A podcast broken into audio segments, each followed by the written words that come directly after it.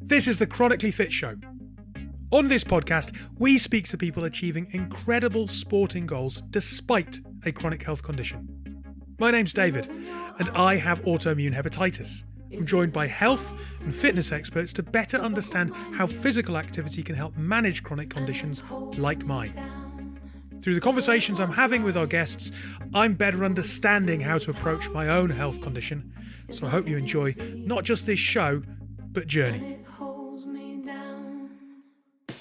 Today's guest, Devon Yanko, is a professional ultra runner, and we're talking to her about the battle that she's faced when facing a number of chronic health issues.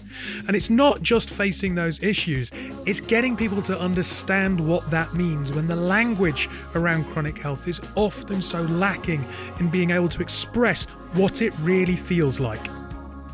After the interview, I am again, of course, joined by both Marla and Natalie, our resident health and fitness experts, to talk in a little bit more detail around some of the subjects that are coming up in this interview and linking them back to some of our other guests. So please do stay tuned to listen to that. And of course, if you have any questions about any of the topics or any of the illnesses that are coming up in the show, please do get in touch. So today I'm talking to Devon Yanko, and Devon, forgive me, I'm going to read this off your website before I hand over to you, but you've run more than 50 marathons, including 36 at sub three hour marathons, 50 ultras since 2006. You're a five-time member of the USATF 100K national team, 2009 gold medal winning team in Belgium. If anyone goes to your website, there's a whole load more here. You've set the fastest known time on the Grand Canyon R2R2R trail. You've also done the Two Oceans Marathon, Comrades Marathon, as well as placing top three, I think, at the Comrades Marathon. So huge amount of achievement. And yeah, as I say, if someone goes and has a look at your website, they'll see that that is actually just scratching the surface. But in addition to that, you have Hashimoto's thyroiditis. I can never pronounce half of these conditions. This is the one thing I didn't realize when I started running a show about chronic health conditions, that there'd be loads of words that I can't pronounce. Yes. Everything is this, I just that. So you've also got celiac, and you have chronic reoccurring mononucleosis. So all of those achievements, whilst having a multitude of chronic health conditions at the same time, kind of want to say wow and welcome to the show, and I'll shut up and let you talk for a second. Thank you for having me. I'm excited. And actually, I was further diagnosed this year with a form of lupus, which is like the nice lupus. So I just keep, you know, adding to the list. It's like, can I add more running accomplishments before I can add, you know, more diagnoses? So I have what's known as latent lupus, which they're like, it's the good lupus. It's not progressive. It's just another way to make me really tired. Look, I've been starting these shows by saying, look, tell us who you are and tell us about the condition that you live with. But it's kind of got to the point now where you've got a multitude of different conditions. How do you know how to, you know, I've got one, and I kind of go, right, you know, I should eat more cranberries, and I should drink more coffee, and I should not have, apparently I should avoid eggs, and things like that. And then other bits and pieces around that. And I kind of go, well, here's this thing, and I can focus on it, and I know how to manage it, or at least I'm learning how to manage it. When you've got so many different conditions, how do you do that? Because you must get so much conflicting and contradictory advice at the same time. Yeah, I mean, the biggest issue has been diagnosis, because starting out, I've always been an athlete. Mm. And so, especially with running, the first way that you're responded to when you're like, hey, I don't feel that good, they're like, you run too much. And like, that's a really cheap cop out, because like, I know that that wasn't the problem. So it's been really progressive over time with, you know, I don't know if you guys use this term, whack-a-mole, like where you're just like trying to get this, and then if something pops up over there and you're trying to get that. And so I think the way that these diagnoses have happened has happened over time. So with my stomach issues, like that's been kind of ongoing and like really confusing, because well, it's like I have celiac or I might have Crohn's. It's kind of like I fall into an almost undiagnosable category there, which has actually been really problematic, because they don't know necessarily how to treat it. So it's like I took out gluten out of my diet and saw a huge improvement for time based on like when I was focusing on that. But then it's like, oh, wait, my ongoing problems didn't go away. And so it's like you treat that issue and then they're like, what's left? Okay, now I still don't feel well. So they treated the thyroid issue, and that's pretty relatively straightforward, although it took me about 10 years of being on thyroid medication and then being like, I don't understand why the medicine's not helping for me to actually get the autoimmune diagnosis. So it is a balancing act. Actually, one of the most fascinating things that happened in all of this is, so I've been treated for low iron a lot throughout the last 15 years, because of my stomach issues, I wasn't absorbing nutrients. But once I was actually put on medication, like a medication called Xifaxan, which is like really heavy duty, like Crohn's medication, which is like made my stomach like the best it's ever been. And I started absorbing nutrients. We actually found out that I was starting to have problems with too much iron. And it turns out that I have hereditary hemochromatosis, which is like the predisposition to have high iron, which can like actually kill you, you know, pretty readily. And it's like, so it's always this like game that you're playing between these different things. So you fix one thing and it creates another problem, which is why, you know, it's kind of like an ongoing thing. It's not like, I think a lot of people are like, well, why don't you just get on a medication for the things and then you'll be fine? It's like, because that's not how the body works, right? And especially when you're an athlete, you're putting a stimulus on your body that is actually changing how your body reacts to medications. You change your body composition, you change your nutrition, like all of that affects this.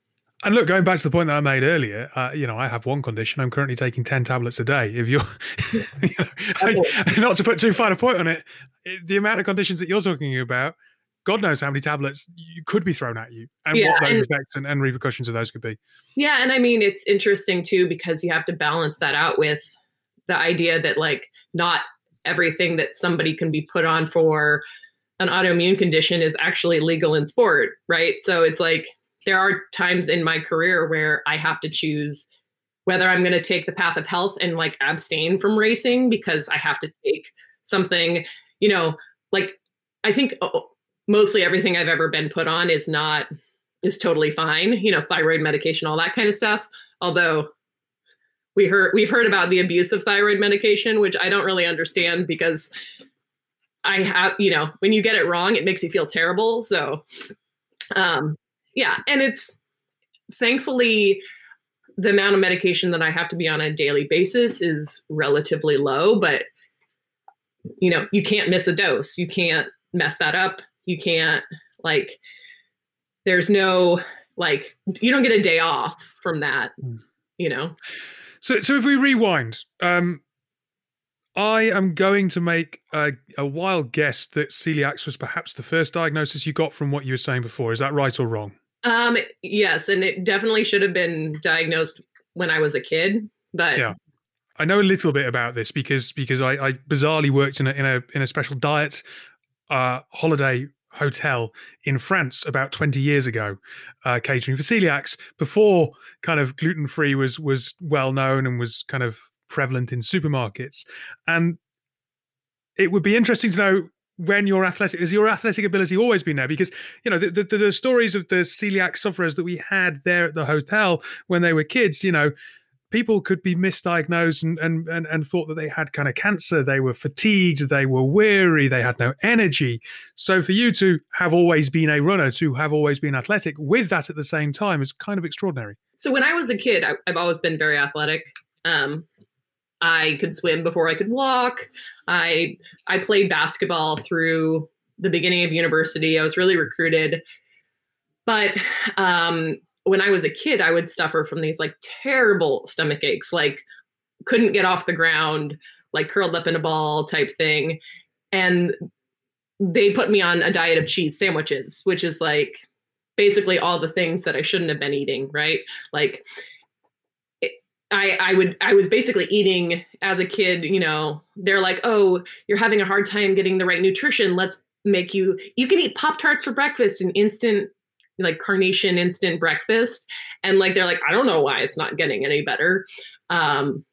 And so I think I've never really known what it's like to not be more like, I don't know how other people feel. Right. So I don't, you know, my level of energy is like only what I have nothing to compare it to, but I do think that I, for most of my life, especially during my running career, has been operating at like a much lower level because especially this year when I've been insulated from flare-ups due to the pandemic and those protections, it's been really interesting to be like, people are like, how do you run so much all of a sudden? Like, and I'm like, oh, this is what it feels like to feel good, I guess. So that's just, but it did take until I was an adult to actually get my stomach problems, mostly diagnosed.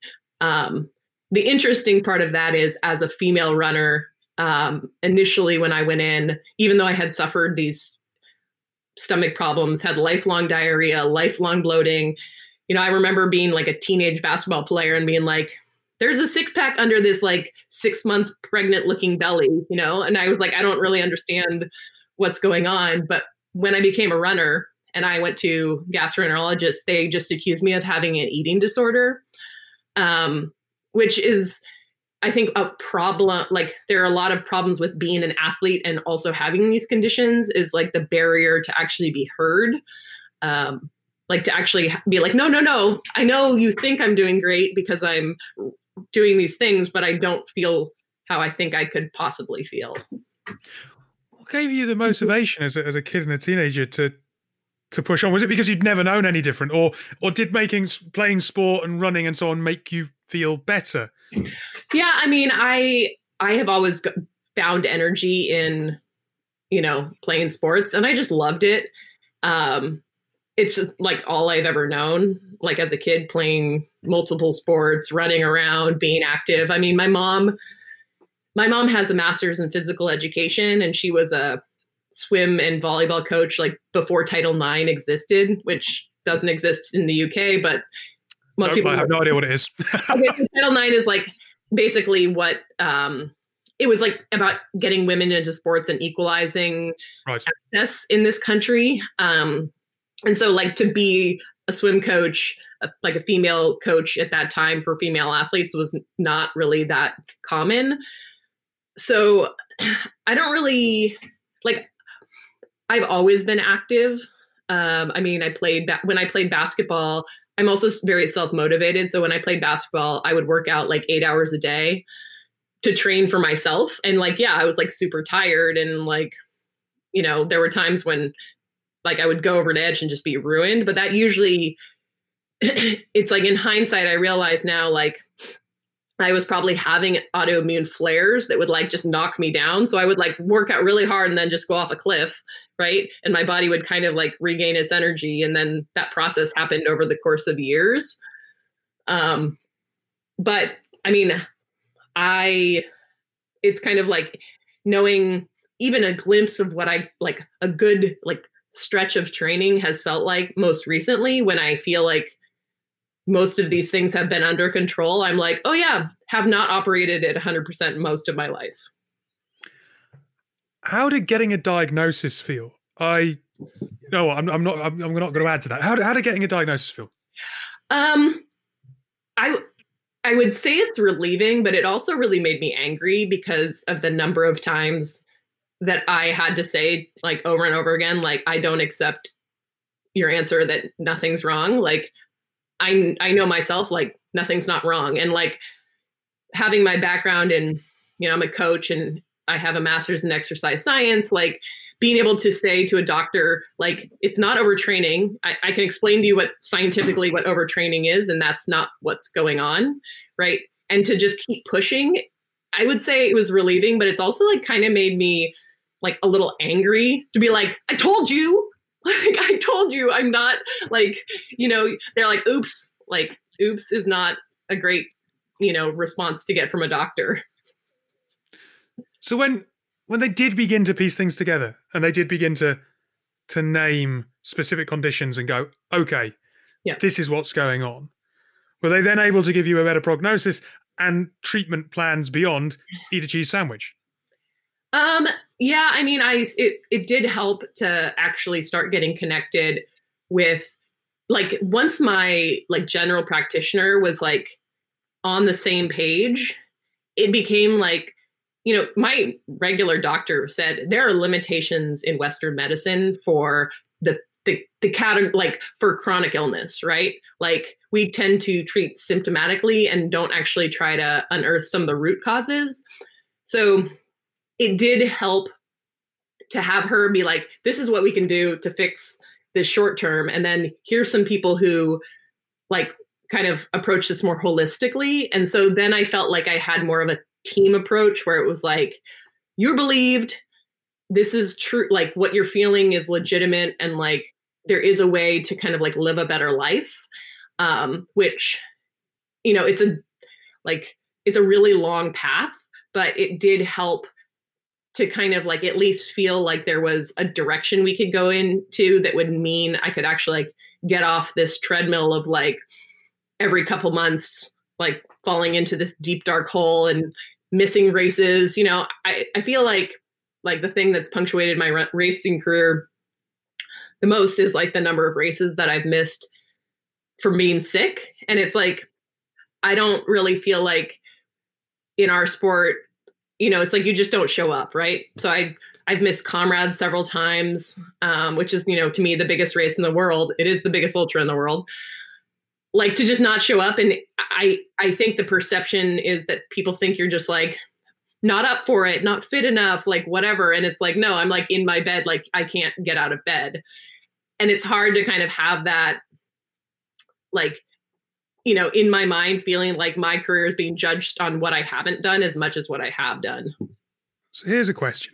Your blog is really heartfelt and it's transparent, but it's also quite recent. I mean, how long have you been running professionally? I mean, I did my first ultra in 2006. Right. And I mean, I've mostly been sponsored in the last 10 years.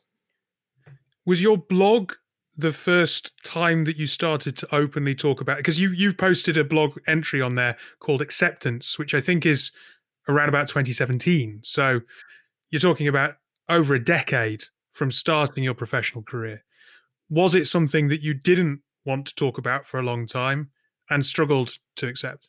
I mean, I think it's like a lot of times because I wasn't able to, like, have a true diagnosis, a lot of times it kind of feels like, you know, I'm being told that what I feel is not true. And, like, to write about, like, I had written about, like, how getting sick has been, like, my lifelong MO. I had an ex-boyfriend who called me Sickly D because I would just, like, always be sick. And it's like, I was aware of this fact, but, like, I didn't have the validation to say, like maybe I'm doing something wrong. Like, I don't know how to share what I'm going through because I'm being told that it's just, I run too much. Right. So that aspect is really hard. I've always strived to be really transparent and, you know, share my journey. But I think until about 2017, when I really, like, didn't accept the, like, you're fine kind of diagnosis, like, kind of like the, you know, I had been on thyroid medication and, like, kind of, like, dealing with the stomach issues, but, like, it didn't feel true enough, you know, like, it wasn't super clear at that point because Hashimoto's was diagnosed in 2018 and, like, all of these things that kind of came together after that point. So it was like, it's hard to talk about because you don't, like, I just kind of thought it was, like, my experience with the world is just like, okay, I just am sick. Right. And I don't know what's wrong, but clearly what I feel is not worthy enough of attention by my doctors and, like, nobody's listening to me. Hmm. Did you ever struggle with the reaction of other athletes? Because to look at you, you don't look sick. I mean, it's an interesting thing as well, right? You know, you're immunosuppressed, right? And it's the pandemic, and so everyone is being super careful. But to look at you, you wouldn't think that you're vulnerable. But actually, that's not the case. And I suppose other people's reactions to you, and therefore when you say you miss the comrades, and it's like, oh, you just didn't show up, but no, you were really struggling. How is that dynamic with other runners and with other people within the supporting community? I mean, I think it's hard because, like, I don't think people would necessarily, like, say that to your face, like, oh, I think you're faking it or whatever. But it does make you feel very alone to feel like people, because it's not like a shared experience, right? Like, if I was like, oh, I broke my leg, like, everybody's like, let me tell you my story about my broken leg, right? Like, we can all share in crazy injuries that are, like, standard across the board, but it's really hard for people who aren't suffering from these things to understand what you mean when you say, like, I am tired. And they're like, well, you don't seem tired. I saw your run. Like, I had this actual experience that was, like, really the most poignant example of this was I was supposed to go to South Africa to do this relay, and it's like a partner race. And then I was going to stay and do the Two Oceans, and I got really sick, and had to let my partner down. And it was really important for him, like, sponsorship wise, like, he had a lot riding on it. And when I said I couldn't go, and then I was, like, out, like, a week later, I was out running, and he's like, I saw your run on Strava. Like, you don't seem sick to me. And I was like, it really, like, devastated me that, like, this person who was my friend was, like, accusing me of not being honest. But I was like, I don't think you understand. Like, if I have, like, this tiny amount of energy, what I do with it in the day is I want to get my run in because it's something that makes me feel good, but I'm probably going to be on the couch for the rest of the day. Like, I had to start, once I kind of, like, dove more into the chronic illness world, like, I found some ways of, like, describing fatigue, because you say, oh, I'm tired to a normal person, and they're like, oh, me too. And you're like, no, that I don't think you understand what fatigue means to somebody with chronic illness is very different than a healthy person. And this scale that I found really helpful, it was like, there are days when it's like, a good day is lying on the couch and being able to watch TV. And, like, and it goes from there to, like, I can't look at my computer and watch TV at the same time. Or it's like, I can't lie on the couch and even watch TV because it's, like, so exhausting to do that. And it's like, there's not enough language around what chronic illness people suffer from to, like, help people on the outside understand. And I think that that's part of the problem is, like, you know, you use words that are common to other people, like fatigue, but we're not talking about the same thing. And I feel like I don't feel like it's why I've shared on my blog or on Instagram some of my illness, because it's like, I have the platform to say this, but on a day-to-day basis, or, like, generally, I'm not having conversations with people. Like, people don't generally ask me how I'm doing. Like, they're just like, oh, you're good. You ran 100 miles. You're good. Like, you know, and that's really difficult because it's like, there's not necessarily, like, as strong of support within the community. And I think part of that, it's like, when I do post things about this, like, people do come out of the woodwork to be like, oh, thank God. It's not just me, right? But, like, the community of, like, support hasn't necessarily been fostered within athletics the way I think chronic illness suffers. There are these, like, pockets, but it's, like, separate from athletics. Yeah. If you could go back and talk to the kid version of you on cheese sandwiches, what would you say to them, knowing what you now know? Make a bigger tantrum. I mean, it's hard. I think I would like to be like, oh, it'll get better. But, you know, honestly, like, it took so long for me to get to a point where it's, like, improved. It's it's kind of like I would have given myself a pep talk to like really learn how to endure. Like, I mean, I think that's part of the reason why I have like some of the mental traits that like help with ultra running is like, no one's coming to save you, right? You're on your own, like you, to feel pain and be able to like keep going. I think I would just be like, listen better. And I think that's kind of universal to all our inner children is like, just to have been listened to. Because I remember being in the fifth grade and I missed more than a month of school because I was sick.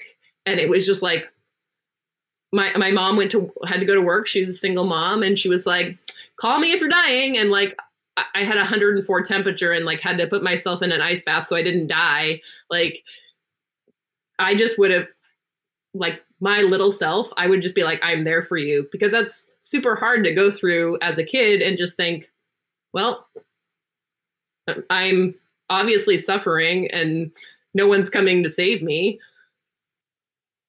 Yeah.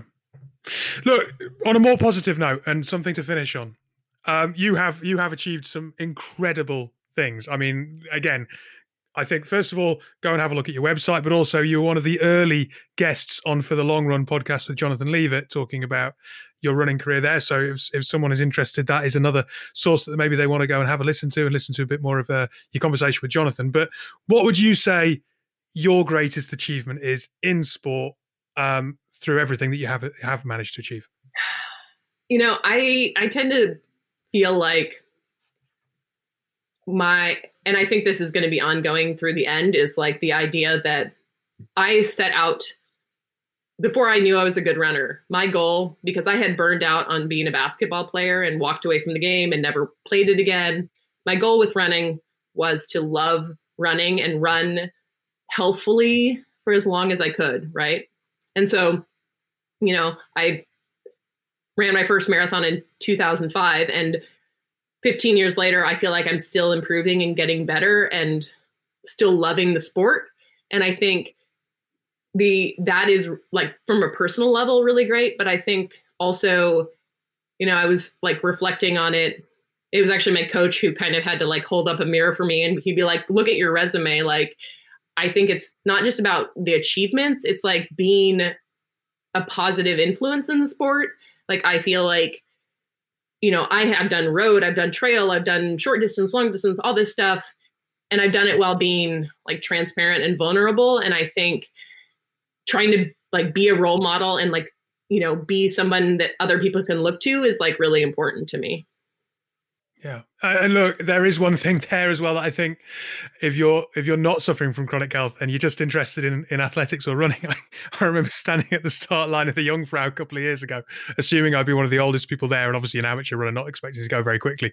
And then suddenly realizing I was one of the youngest people and halfway along people, maybe 20 years my senior, motoring past me. Yeah, and going, oh, hey, I've got quite a long time to kind of hone this and get better. Yeah, it's one of the greatest things for me, even though the sport has gotten younger, especially in the States now. But like when I started, the people that kicked my butt were older than I am now. I'm 38, and most of the women who just destroyed me in those first early races were in their mid 40s, right? And so it's kind of cool for me to be like, yeah, I've been doing this for a really long time and I'm still not even at the end. And like, I make jokes now to younger runners about like, I was doing this when you were in high school. And they're like, no, actually I was in middle school. But, but it's, you know, it is really cool to kind of be like, even though I have this perception of being so much older, I'm really just kind of in this prime of when I get to do this. And the nice thing with it, the chronic illness stuff, is like to feel like I'm actually entering a time where that stuff's the most under control. It actually makes me really excited if we ever get to race again to see what I can do. We will.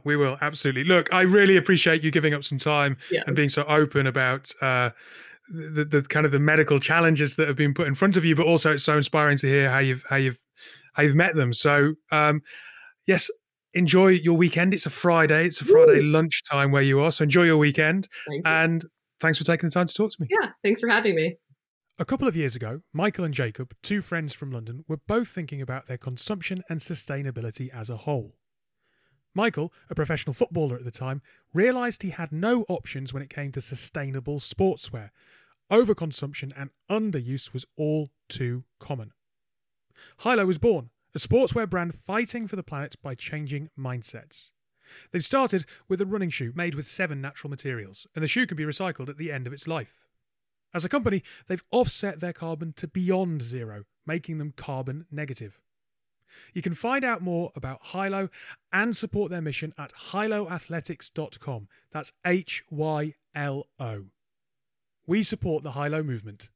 Devon's experience is an interesting one. If I think about the 3 episodes that we've had so far on this series, they have generally been incidents that have affected someone at a point in their life, and then they've had to deal with it and kind of moving forward. I suppose Michael obviously has always had cerebral palsy, but to a certain extent, it was only as he got a little bit older that it began to affect him more than it did when he was a child. Because I suppose when you're a kid, you don't really notice it. And it was one particular thing that he was able to kind of deal with and still had an amazing running career. Whereas Devon has had multiple issues and, Hashimoto's, Celiac's, Mono, Lupus, from a really young age without anyone really being able to give her that diagnosis that the other 3 guests that we've had got. Michael got a diagnosis, Holly got a diagnosis, and Lavisa got a diagnosis. And that must be a completely different position to come at it from. Yeah, 100%. And I can't even imagine, right, the realization that she was talking through that. Basically, because she has been living with it for so long, she then realizes later on in her life what a disadvantage that has played for her in the game of life. Because I think the perspective that others have had is that this experience has now led me to having the disadvantages, but to gradually realize that you've been dealt cards that maybe is just pretty unfair, to be honest, but that you've not really experienced the other side of it. I don't know what I would prefer. I listen to all of the others. I wouldn't want any of it, but I don't know. I don't know. I found it quite difficult to listen to be honest with you, as I was saying to you guys earlier, only because, like you specified earlier, David, that everybody else has had a diagnosis. And for her, she's gone through life with a problem, but yet she, as a child and growing up as a teenager and an adult, people have said, well, there's nothing really wrong with you, and she's constantly been sort of crying out for help. There is something wrong, I know there's something wrong, but yet it's never been, it hadn't been identified, and they picked up little things along the way, and eventually she had a multitude of conditions. And you can hear it in her voice as she's talking, she's having to balance all these difficulties and, the times in her career, and she's had to decide whether she's going to take the path of health and withhold from racing. I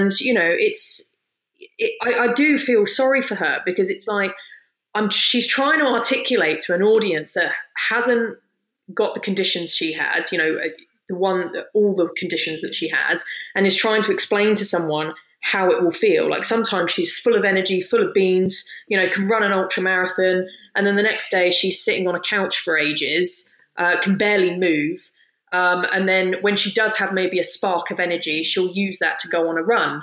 And some people who won't have a condition might look at that and think, well, there's nothing wrong with you, what are you doing, you've got the energy to go for a run, but you can't do this or you can't do that. Why can't you commit to this? And I think that's probably been her biggest struggle. She hasn't really spoken so much about the conditions itself. It's about how everybody else around her is judging her. I did pick up a lot on that from her interview. What do you reckon? I think, right, I honestly agree with you so much, Nasty, because I think if you want to know what it is like to try to carry on your life, right, and still deal with this on a day-to-day basis, the fear, the judgment, the stigma, you've got to listen to her speak. I mean, this episode just really well articulated. And you said it right, Natalie, it was hard to listen to because it is hard. And listening to her story, probably for one of the first times, I felt like I was almost in the shoes of her as she told the story, and I was listening and I was feeling the emotions. And she portrayed it so well of, you know, someone just trying to get by, just trying to live their life despite their illnesses. I think she just articulated it so well. See, to me, this one resonated so close to home on a couple of different fronts. First of all, my wife for a number of years has had chronic health complaints. So she's got trigeminal neuralgia, chronic pancreatitis, and fibromyalgia. And fibromyalgia, as far as I can work out, is the medical community's term for "we don't fucking know, please go away." But bluntly. And I have lived with her for the best part of 10 years, where maybe 6 or 7 of them she's not been particularly well. And it's difficult to understand, especially because I was perfectly fine. And she would have days where she said, I just don't have the energy to do stuff. And it's hard to kind of get your head around that. And tired and fatigued don't really do it justice. And then all of a sudden, I've been kicked and I've had flare-ups recently, and I've been laid out on the sofa going, I really can't get up.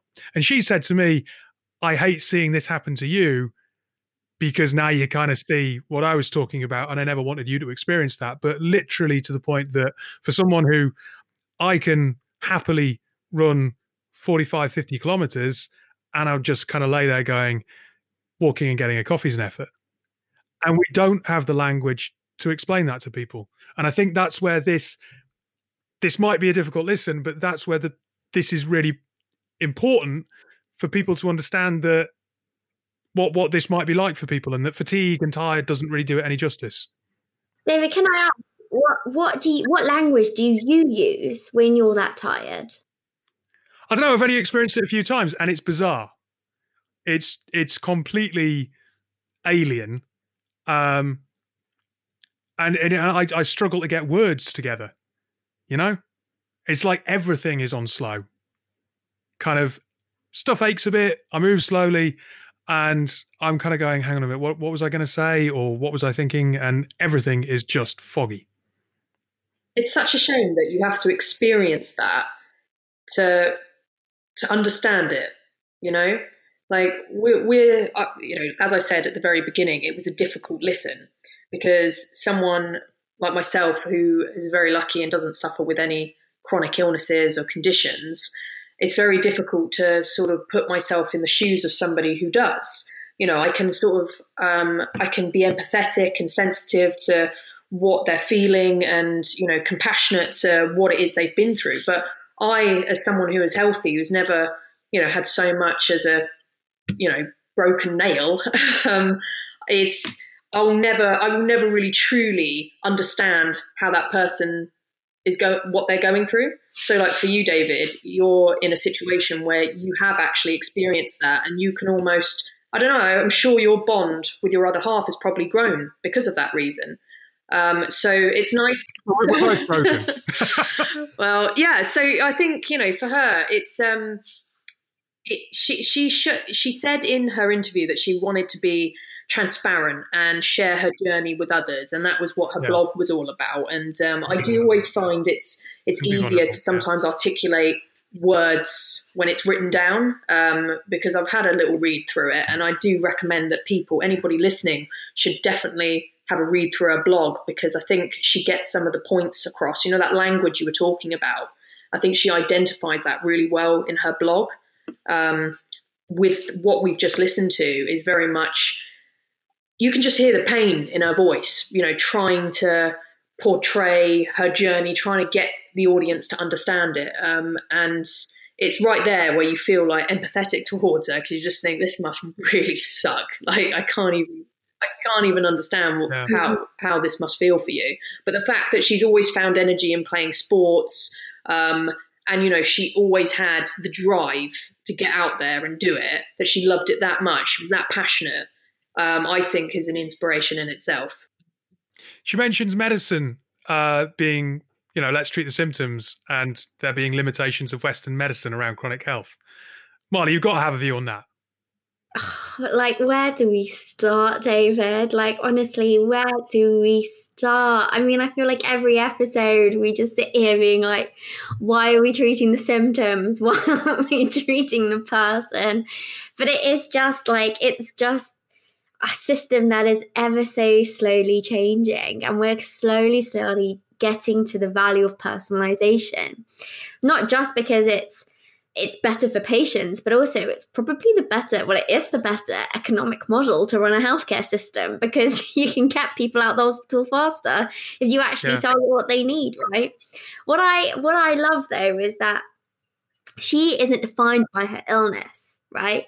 And Natalie was talking about her website, and so, like, even if medicine is failing her, even if there are, you know, these issues that she's encountered, on her website she says, Devon is a runner in every sense of the word. And I love that. That's her line. And I think that that type of energy can help you when you are combating the restrictions and the barriers that are always put in front of you in Western medicine, because you are trying to persevere through it. But we shouldn't have to persevere. If you are ill, you should be treated. You shouldn't have to push for the treatment that you you deserve. It must be a human right. If it's not a human right, someone needs to write it in that we all deserve healthcare. But like, what is this? I don't know. I'm as frustrated as you, David, and Natalie, honestly. And I'm sorry on behalf of the medical community. I feel like it's contentious, isn't it? Because it is talking an alien language, perhaps. And undiagnosed chronic health is not easy for anyone. And, you know, Devon had a partner who just didn't understand. Yeah, I have no words. They're, like you said, trying to find the language is probably the hardest thing about this interview and her situation. I just feel for her, but she's an inspiration in itself, that it is possible to keep going. There are people out there with, you know, similar conditions, and people just have to show support. And I think just with her blog and, you know, her doing this interview and her doing what she does every day will inspire other people to know that, you know, it's not the end of the world. You know, you can keep going. It, you know, us as human beings, the body is an incredible machine. Whether it's broken or not, it will keep going if your mind pushes it to. Well, look, thanks for listening. Natalie, Marla, thanks for joining me. Super interesting to have your thoughts. On the next episode, we're going to be talking to a young golfer called Danielle.